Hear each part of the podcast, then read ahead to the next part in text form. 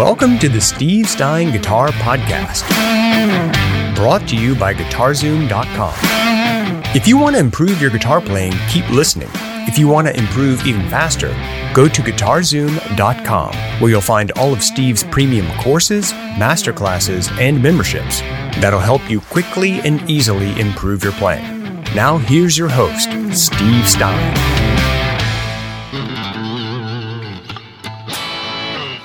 We'll go ahead and get started. So, what we're going to be doing today, this is another guitar workshop. Um, we're just going to be talking about uh, various different guitar techniques today. Okay, uh, we're celebrating a course that I've got coming out. If you haven't already checked it out, it's called Creative Blues Soloing, and you can certainly look at that. There's going to be a link sometime soon here. Hey, how you doing? Um, and you'll be able to check that out. Awesome, sounds good. Thank you very much. Thank you. You can hear it okay? Everything sounds good? Hello from Stockholm, Sweden. Awesome. Good. So glad that you're here. Live in Scotland. That's awesome. All over the world. This is so great. Okay, how am I? I'm doing great. I'm uh, ready to have lunch right after this. It's been a long morning, had a lot of stuff going on. So, hey, Pat, so glad everybody is here. This is great. So, what we're going to do is we're going to get started. Good, thank you. The sound is good. Hey, Ron. So let's go ahead and get started. I don't want to take way too much of your time. I know everybody's got things going on. It might be morning, it might be noon, it might be evening. And uh, thank you. Thank you. Florida is here. This is great. Uh, remember, if you're in the Facebook group, uh, when you pop up on my chat, it just says Facebook user. It's a Facebook thing. It's not a a Guitar Zoom thing. It's a Facebook privacy thing. So if you're in the Facebook group, always put your name, even just your first name is fine. And that way I can say, hey, you're from Birmingham, but I can also say your name if you put it. So if you're in the Facebook user group, put your name in there when you when you put something. Thank you. Uh, hey, Shane, Shane, Marcos. Cool. All right, let's go ahead and get started. Today, what we're going to be doing is we're going to be talking about various blues techniques. Now, these techniques, of course, can be used in other things too. It's not just blues, but we're going to make them more blues oriented. And then I'll be going live again on Friday and again on Sunday. And Friday, you definitely don't want to miss Friday because I'm going to be doing some. Uh, some really important things that make blues sound like blues. We're going to be talking about that. And then Sunday we're going to be doing a Q&A. And they're both at the same time. So whatever time you're at right now is going to be the exact same time. Okay? Hey everybody, this is awesome. So let's go ahead and get started. So the first thing I want to do when it comes to effective playing, and this certainly can go with, with chords, but it's going to be more geared toward soloing. And again, you don't have to be some, you know, experienced guitar player, you know, soloing for 20 years, just whatever works for you. But uh, let's just start with something simple. The first thing I like to talk about when it comes to making your guitar solos sound more effective and less like you're just playing a scale is to focus on what I uh, call dynamics. Okay? Now, there's a lot of ways to approach dynamics. So, the first thing I want to do is show you this. So, right now, I'm using this Ibanez guitar and I've got the toggle switch, the pickup selector switch, in the center position. So it's going to a single, uh, uh, a single coil pickup. Okay, and then I'm using the Kemper back here and I've got just kind of a, you know, medium dirty kind of tone. But I want to show you this. So when I go to play in this, in this center position right here,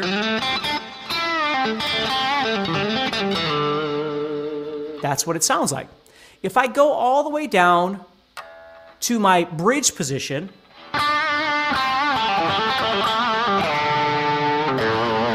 you see it sounds quite a bit different. If I go all the way up to my neck position,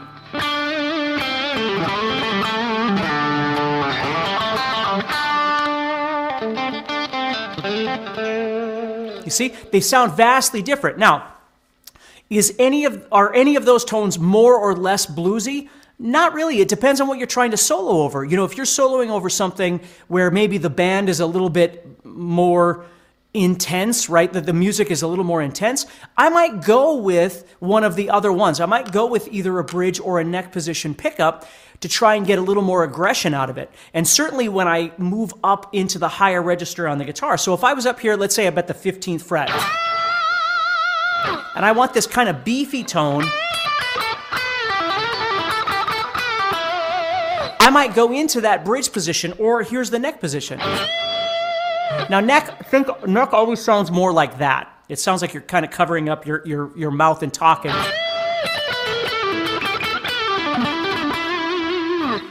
But they all sound very different. Now let me go to that single coil in the center here. See how it's it's a lot thinner and it's brighter.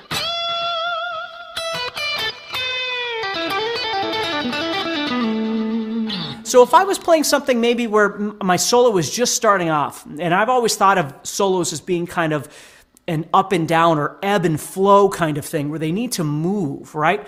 It's not just high intensity the whole time. And again, we're it's different in different styles of music or different songs. So I'm just talking if, if we are in a scenario where we're playing some blues and it's starting off and we're just kind of getting into it, right? So we come in.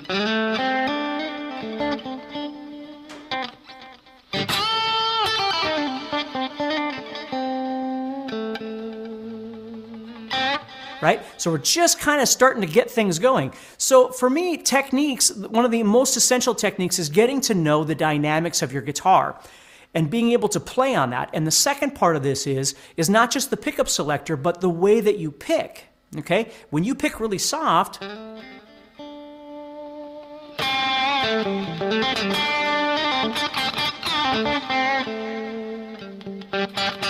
Okay, you can change the sound of, of the dynamics, obviously. And these are things that are really important to think about because oftentimes, because of our practice regimen and the way we think about playing guitar, we tend to focus on scales, right? And theory. And I'm not saying that any of that is bad. Obviously, it's all good. But when it comes time to try and start making the music, even if you're playing chords,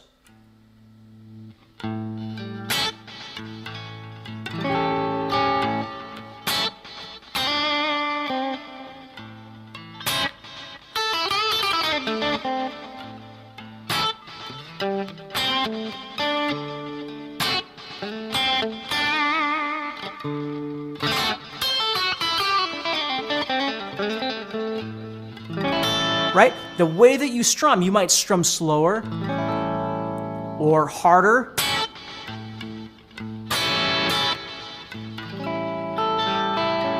Right? Now, there's three things that I always want you to think about when it comes to dynamics. Number one is your pickup selector or your toggle switch. Number two is the intensity at which you're picking, right? You pick softer, you pick louder, that sort of thing. I'm trying to get caught up with some of these. I, I know you throw a lot of uh, chats out there and or, or, comments, and I can't read them all because it just flies by. But I'll do the best I can as I keep going here. Okay. And then, of course, the third thing is the volume, the actual volume, right? If I turn it all the way up and bring it down.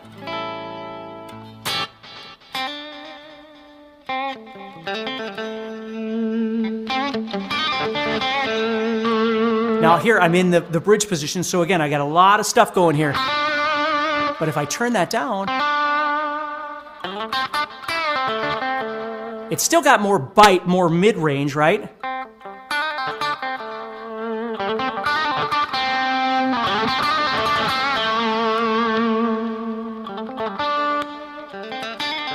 So I want you to become aware of these things because, you know, when you first start playing and you go out and you buy your guitar and, you know, you start messing around, none of this stuff really makes sense of what it all does, right? But the longer you play, you, more, you start realizing that those humbuckers, and this guitar has got two humbuckers, right? Are, are more intense. They, they, they offer more output for the most part. And uh, because of their, their position on the guitar, they, they have more beef, right? Where this center position, which I always love having a guitar with three pickups, and everybody's different, but I, that's just the way that, that it works best for me. And that center position is always where I like to go when I get kind of mellow like that. Okay, so that's the first thing is, is understanding dynamics and all the different ways that you can you can um, establish those dynamics. Hello from Sweden. Just joined. Thanks from Vancouver. Awesome. Hi from Croatia. This is awesome. Uh, Steve's live in the studio. Yep. Uh, the admin is, I'm not sure what that means, but um, let's see here. California, love your studio. Thank you very much. How loud does the Kemper get? Well, the, that's a, a, powered Kemper. It's, it's um, and I don't remember how many watts it has. Maybe somebody on there does. I haven't thought about it in a while since I bought it, but uh, I don't remember. I don't remember how many watts it has. 800 watts, 600 watts, something like that. So quite a bit, more more than I usually need for sure. Uh, Ruhal is from Nepal. That's awesome. Okay, well let's keep going. So we have quite a few people on the on the uh, video right now. So let's keep going. So the next thing I want to do is I want to talk to you about some things that I always call human elements, and they're absolutely crucial to making a solo sound like a solo. Okay. The first one we're going to talk about is sliding. Now, sliding is absolutely imperative. And for me, sliding was always, when I first started doing this stuff, sliding was either I'm sliding into a phrase or out of a phrase, right? So if I started the phrase, I might slide in.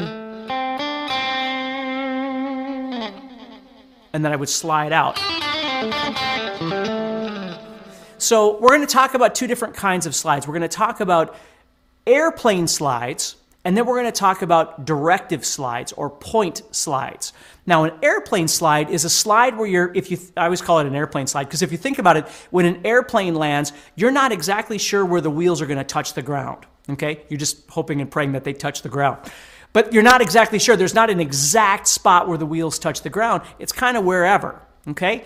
And that's like a slide. When I want an airplane slide, I'm not looking at going from second fret to fifth fret or fourth fret to fifth fret. I don't want the listener to hear the first part. I just want them to hear the slide effect.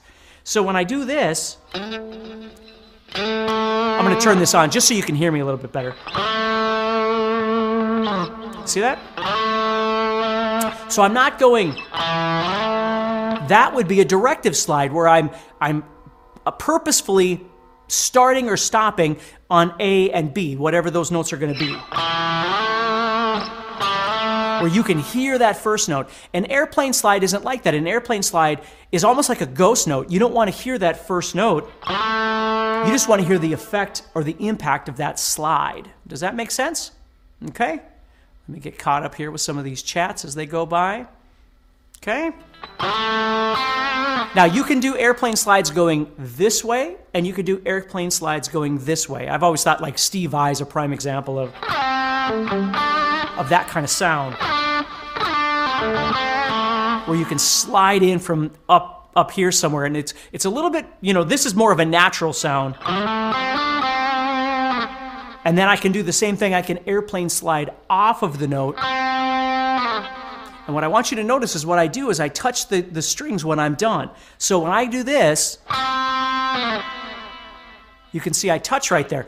That way you're not hearing anything. I'm not going, you know, you don't hear an end note. It's just off into oblivion. Right there.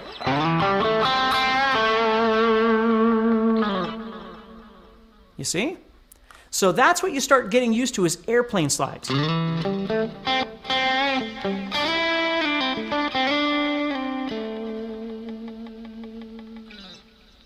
See? You can even hear the actual movement of the elements that make up the guitar as I'm doing that. At least I hear. I hope you can. I'm not sure how good the quality is over there, but um, you see. So you get used to sliding into a phrase or sliding out of a phrase, and then you can slide in, obviously, and out. But you can slide from the top side too. So if you want more of a kind of sound too. That sounds really, really cool.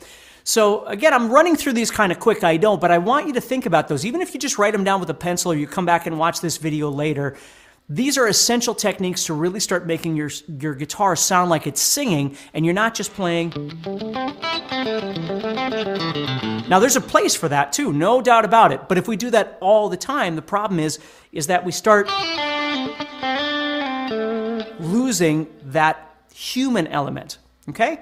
So with the directive slides, what I like to do is I slide, like to slide back and forth. So for instance, let's say this is something I, I, saw a guy do many, many years ago when I was a lot younger than I am now. And I was, and again, nothing big. It wasn't, it wasn't, but it was life changing for me. But what he was doing wasn't a big deal. But what he would do is oftentimes he would play a note. And when he play that note, right after he'd play whatever note it is, he would slide into that same note.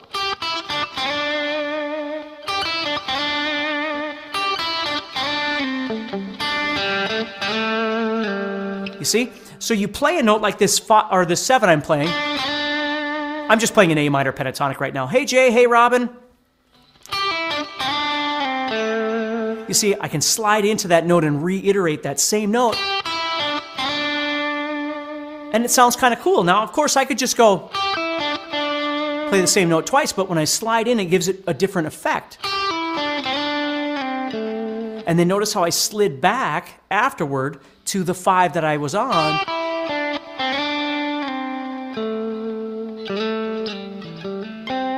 Or sometimes what I'll do is I'll just slide up and back like this.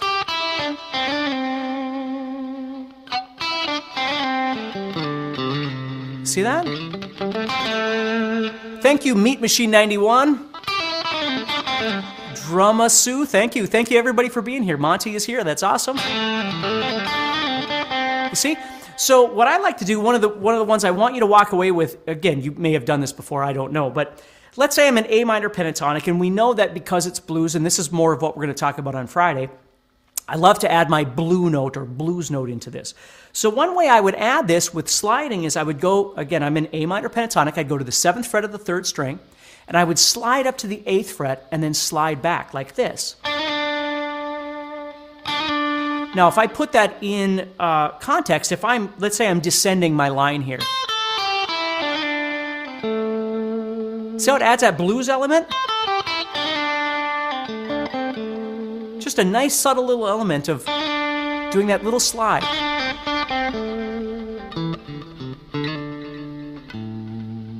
You see? So it's just a cool way of adding a phrase that sounds musical, and that's what I want you to always think about is trying to figure out how to keep yourself from just going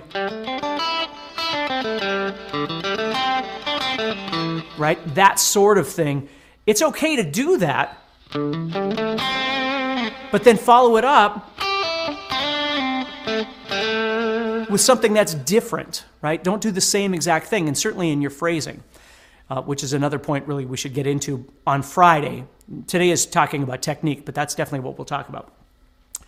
So we've got uh, dynamics, and now we've got these slides. We're doing airplane slides, we're doing directive slides, and the third one really would be back and forth slides. And I talk about all kinds of this stuff, obviously in Creative Blues Soloing, which is the course that you're going to see some links for in the chat and stuff like that.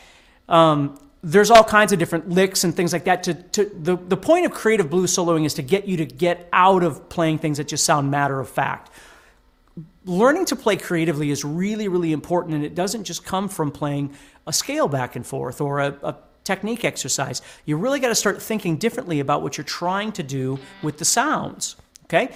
And I guarantee you, if you think more about your dynamics, if you start utilizing some of these slides, and I really think what you should try and focus on, well, there's all the slides are great, but that back and forth slide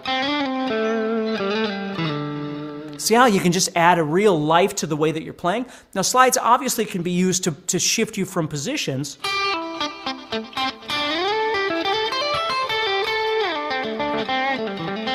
As well. So they're, they're functional that way. But from a musical standpoint, just getting used to those or doing that little blues thing, even if you walk away. See how I'm using dynamics at the same time?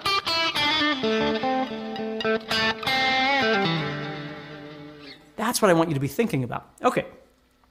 So next up, we have uh, this one's a little bit different, but scraping. Okay, you can call these all kinds. Some people call them raking, right? But learning to go. And you'd hear Stevie Ray Vaughan do this a lot. So again, let's say I'm in A minor pentatonic. I'm going to the seventh fret of the, the uh, fourth string here, which is my root. Okay, and I Thank you, Aaron. Aaron says, I just got Creative Blues soloing, and so far it's awesome. Thank you so much. I appreciate that. If you're enjoying this episode and you'd like to support the podcast, go to guitarzoom.com and consider becoming a premium member. There are three memberships to choose from VIP, which gives you instant access to a library of short but powerful courses as well as new bite sized lessons each month. There's also Play Songs that gives you step by step lessons so you can learn to play your favorite songs fast. And finally, there's Masterclass, university level training on everything from soloing to music theory, from blues to home recording. For more info about these memberships and all the premium courses available to you, go to guitarzoom.com. Now back to the podcast.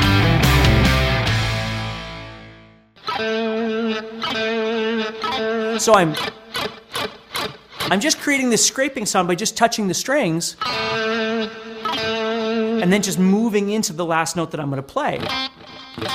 Now we can go that direction too, and oftentimes the rake or the scrape will happen with this hand. You see, so I'm touching, so I'm getting that sound until I get to the last note that I'm looking for.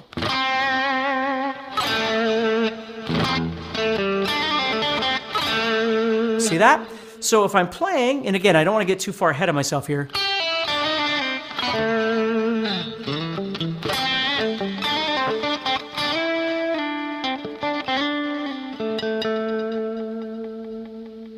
See, you can start using all of that stuff in conjunction with each other. It's just super cool. So, raking, you're either, if you're coming from the top side, I'll call this the top side because that's where the thinnest string is. If you're coming from this angle, you're usually raking this direction and you're touching with this hand. When you're raking this direction, you're usually touching with your palm mute part of your hand. Uh, Night Rider says, Am I using reverb combined with delay right now? That's correct. I could turn it off like this and it sounds like this.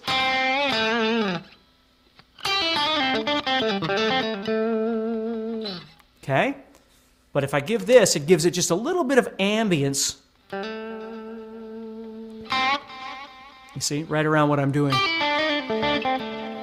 I love to have a little bit of delay and a little bit of reverb, but always making sure that they're not overpowering your actual guitar signal. Okay? Um, I'm not even sure what tone. As a matter of fact, Dr. Z.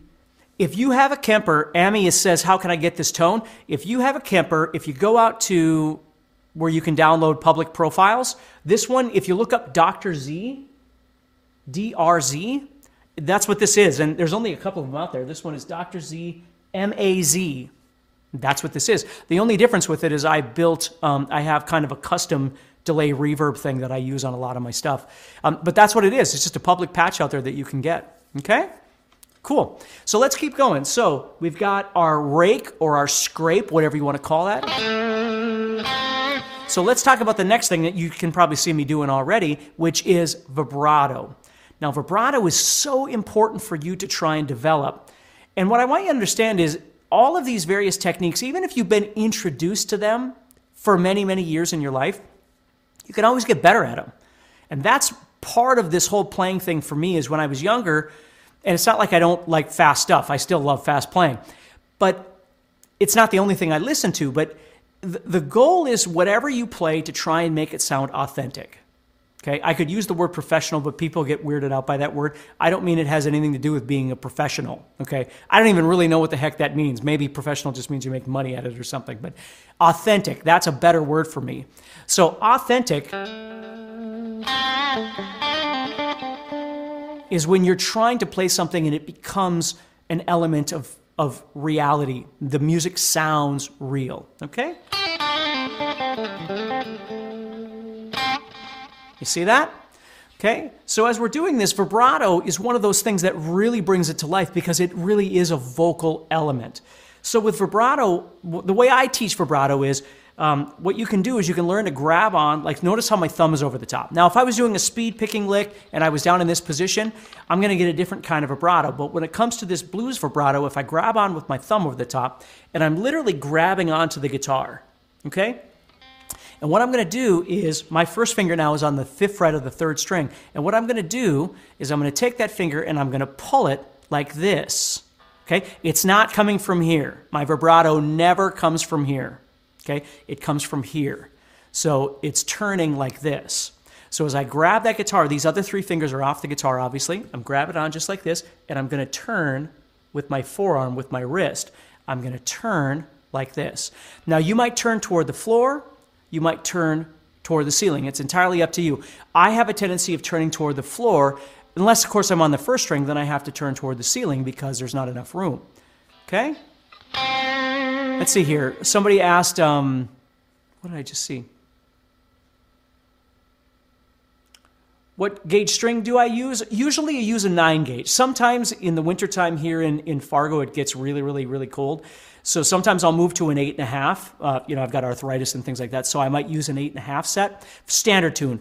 Um, but normally I use a nine gauge set when I'm tuned standard, but it depends on the guitar. Like on my PRS stuff, they're all 10 gauge uh, standard. On these with the floating tremolo, that sort of thing, I tend to run nines. So it depends on the, the, the, scale length and some stuff like that too. If the scale length is shorter, then I usually use tens. Um, but if the scale length is longer, then it's usually nines. Again, unless I'm really having issues with my arthritis, then I'll run eight and a halves. Uh, let's see here. What is the devil's note? The devil's note is just what we call the flatted five. That's your blues note. So if you think you're pentatonic, I'm going to get back to what I was talking about. I just thought I'd grab a couple of these. Okay, so it's my flatted five. So when I'm playing pentatonic, I play five, eight, five, seven. It's the six in between. Okay, that sound. Now, when you're playing blues, it creates obviously this dissonance, but then that dissonance uh, goes away when you resolve it.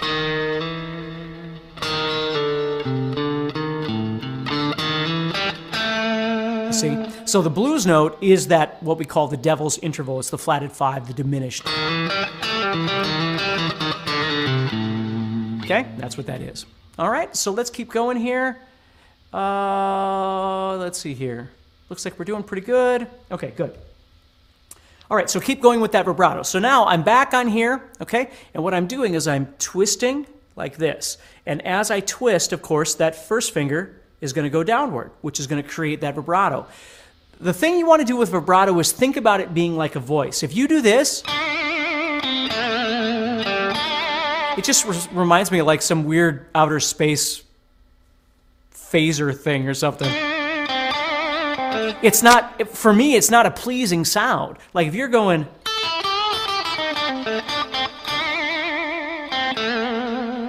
it's just like, whoa, what's happening, right? earthquake. Um, it's just weird. So, what I try and do is teach people slow that down and make it come from your body, right? Make it come from the guitar and not just doing this with your fingers. Because, see, then I've got control. I can control how fast I'm doing my vibrato, and I can tr- control how wide I'm doing my vibrato. I can make it very subtle or I can make it a little wider. And you can do that on any finger. Any finger will work. Now, I have fairly small hands, so there are times when my wrist might come down a little bit, my thumb might lower a little bit. You know, if I'm doing like my pinky or something, I, I, my hands are so small, I, I, can't really do this comfortably. So the thumb might move back a little bit, even, but even when it moves back, the motion is still coming from my wrist and my forearm, if you can see that. Okay? So that's how vibrato works. And vibrato is very, very, very important to get comfortable with. Okay?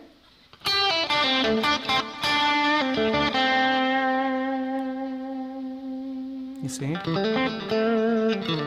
So now you think about it, I'm combining dynamics with sliding, right? With vibrato.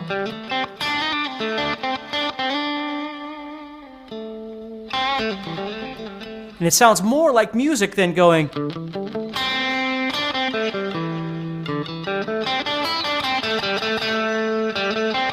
Right? That sort of thing. I want to try and think if I had, if you joined me in the last session, we were talking about swing and straight rhythm grooves, right? So if I was thinking boom, boom, boom, boom, boom.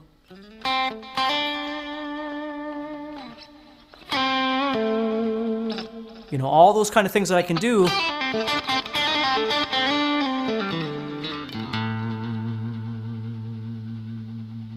adding some vibrato, that sort of thing. Okay?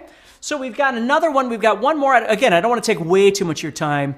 Uh, the dude says Slash's vibrato is incredible. That's right. So think about some of the players that you like to listen to and the way that they execute, not just learning their songs, which is great, but think about the way that they execute some of the things that they do and start studying some of those things. See what it is and see if you can't bring those things to life in your playing, right?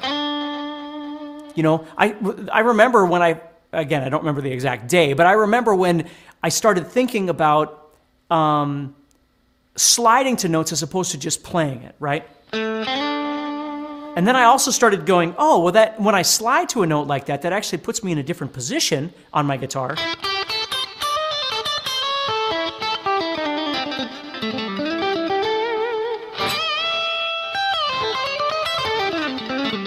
I can use that to my advantage too. So there's all kinds of things that you can explore and uh, identify with as you're doing this sort of thing. Okay? Let's see here. Any suggestions as to neck radius for us guys with small hands? That's why I play Ibanez for the most part.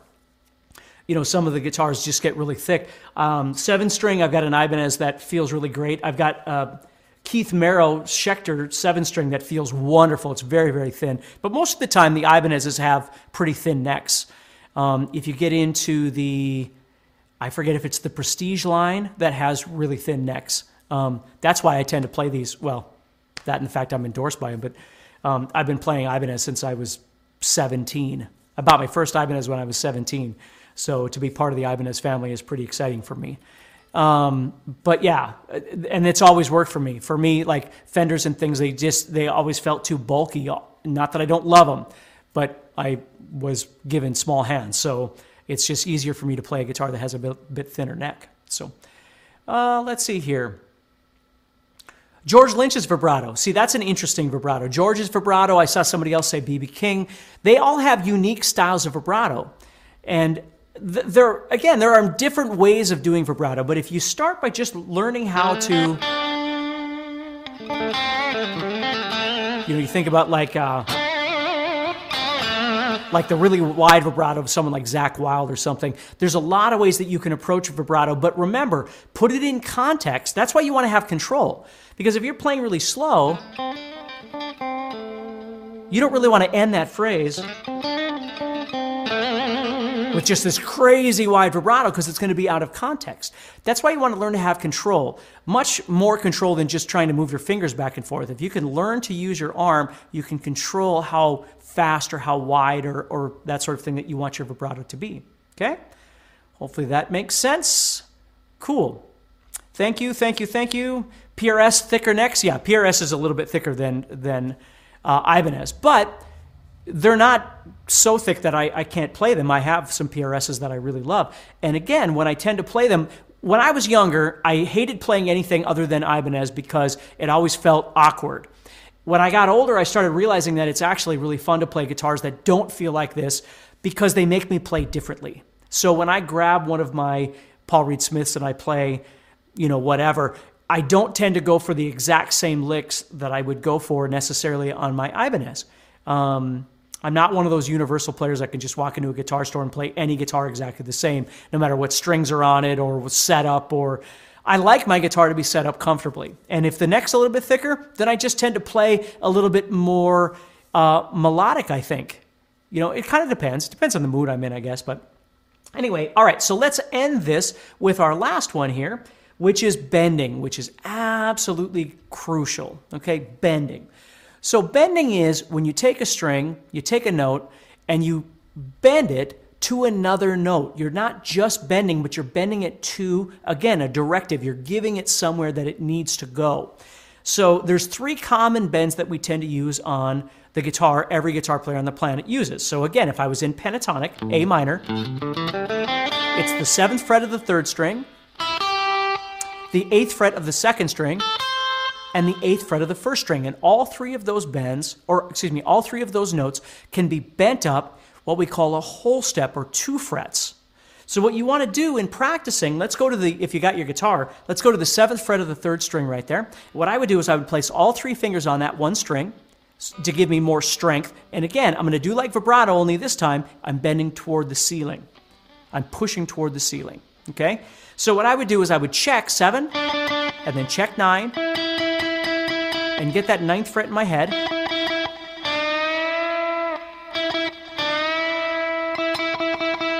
Now you're going to notice they do sound a little bit different. Tonally, they're going to sound a little different. But that's the note I'm looking for.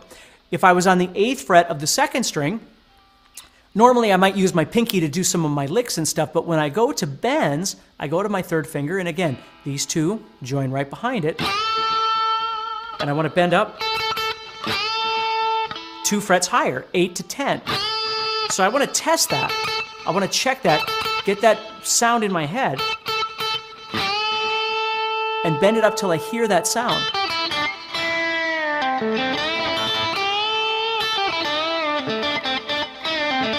And then the eighth fret, which is harder to bend because it's even though it's a thinner string, there's more tension on that string. But eight would bend up to ten. And oftentimes I tell students because they say, "Well, what what thickness of guitar string should I use?" And there's a there's a lot of variables to that.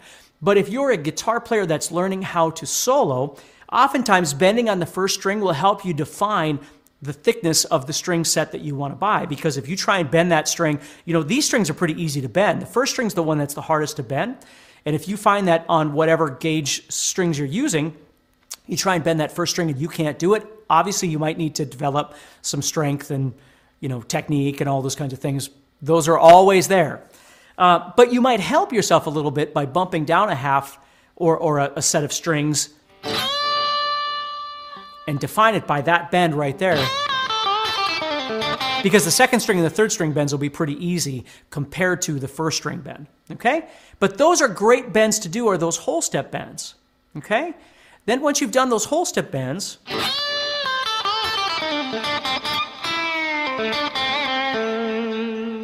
Okay? Then you've got a lot of other bends that you can explore. Since we're talking about blues, a really great bend to explore is what we call the blues bend. Now, the blues bend is a bend that's really, honestly, out of tune, okay? Because it's almost like a vibrato. It's just tiny. It's not a half step bend, it's just tiny. And what you do is, let's say I'm playing, uh, again, I'm just descending the guitar, and I get to the fifth fret there, and I want to end my phrase, but I'm going to go to my root. What I might do is right before I go there, I'm on the fifth fret here right before I leave, I just give that string, that fifth fret, a little teeny bend. And I don't do it right away because it's out of tune. So the only time I do this is right before I'm ready to leave. I give that a little bend and I walk away and I move on.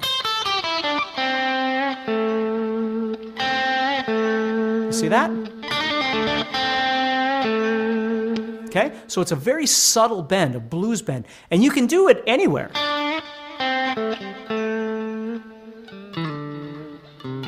You can do it on any note, just about. I don't know if I do it so much on the root, but you know, where I probably do a vibrato or something. But again, it's it's all about exploration, but just about any note can be See? You can use it anywhere. So it's pretty cool, okay? Okay?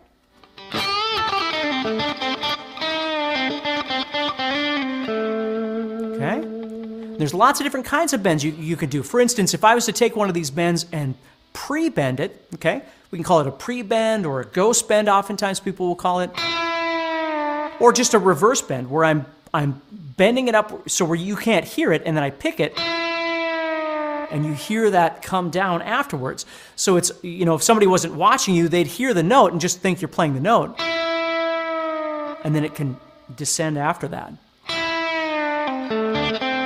Okay? All this stuff is covered in the creative soloing course, okay? The creative blues soloing. So uh, make sure you check that out if you're interested, okay?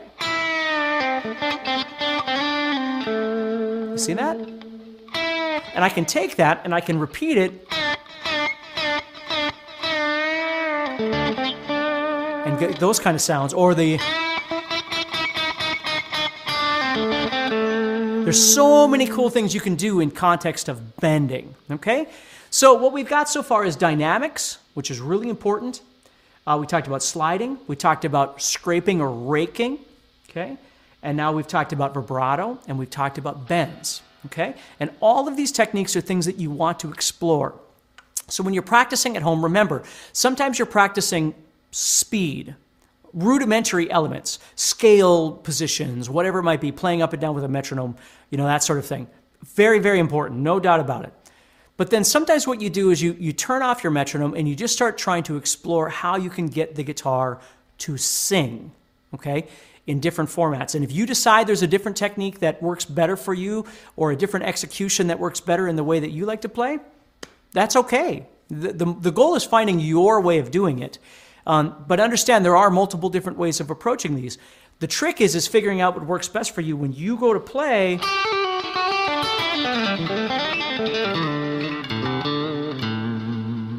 It's got to sound like music coming from your fingers. It can't just be a, a theory or a topic of, of discussion. You've got to really find a way of executing these things to make that sound uh, real. Okay? So hopefully that helps you. Remember, Friday I'll be going live again at the same time. So hopefully you'll be able to join me. Please spread the word, let people know. Um, if you haven't already subscribed to whatever channel you're on, please do so. And. Um, check out Creative Blues Soloing, please. See if it's something that you're interested in. And use these things. Take some notes, take some time. Maybe you're at work right now or something like that. When you get home or if you're going to bed when you wake up, take some time and explore these things. Write them down and come back and watch this later and see what you can do with it. Okay? So hopefully that helps you. Everybody, take care, stay positive, and I'll talk to you very, very soon. I'll talk to you on. Next time on the Steve Stine Guitar Podcast. And we'll go ahead and get started. So today what we're going to be doing is we're going to be talking about blues licks and how to try and think about connecting them together. So not just learning, you know, seven different blues licks or something like that, but really trying to figure out what's the best way of being able to understand how you move from one lick to another or how do you expand ideas with these licks. That's what we're going to be talking about today. So again, just let me know. Uh, it takes a second for this feed to get through to everybody. Let me know if you can see me and hear me okay, and then we'll go ahead and get started. And remember, there's a link. Hey, Bob. Hey, everybody. There's a link that um, that you'll be able to click on to check out Creative Blues Soloing if you're interested in checking out the guitar course. Um, I'm sure that my guys from Guitar Zoom will be clicking it up here too for you to see. But hey, how you doing? Thank you. Hey, Peter. Hey, Jeremy. Hey, everybody. Thank you. So let's go ahead and get started. If you've got your um, guitar with you, that's great. If you don't, that's okay. You can always watch this later. Um, if you're part of the Guitar Zoom uh, Facebook group, the, the Blues Live Blues Workshop group, of course, it'll be in the group that you can watch anytime you want. Hey, everybody, thank you so much. You're awesome. So let's go ahead and get started. What we're going to be talking about today are blues licks. And I am going to show you some blues licks, but what I also want to show you is how to think about getting creative with your blues licks, expanding the ideas of your blues licks, not just learning five blues licks, okay?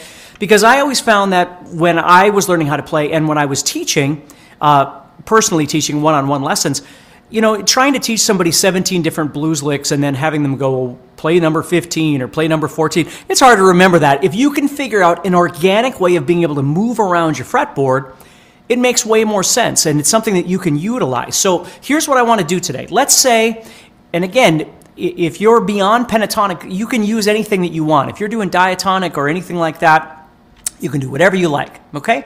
Um, but what I'm going to be doing is combining some of the things that we've talked about in our prior sessions and, uh, and expand on that today. Hey, Steve Stine here from GuitarZoom.com, and thank you so much for listening to this podcast. If you enjoyed this episode, can I ask you a favor? Please subscribe, leave a review, and share it with a friend. Your feedback means more to me than you'll ever know. And be sure to check out my YouTube channels where you'll find over 1,000 videos to help you with your guitar playing. Thanks again for listening. Stay positive, keep playing, and keep having fun. If you'd like some help with your guitar playing but you're not sure how to get started, go to guitarzoom.com and look for the Help Me Choose survey. By answering a few simple questions, you'll get Steve's personal recommendation of the perfect course for you. All this and more is available for you at guitarzoom.com.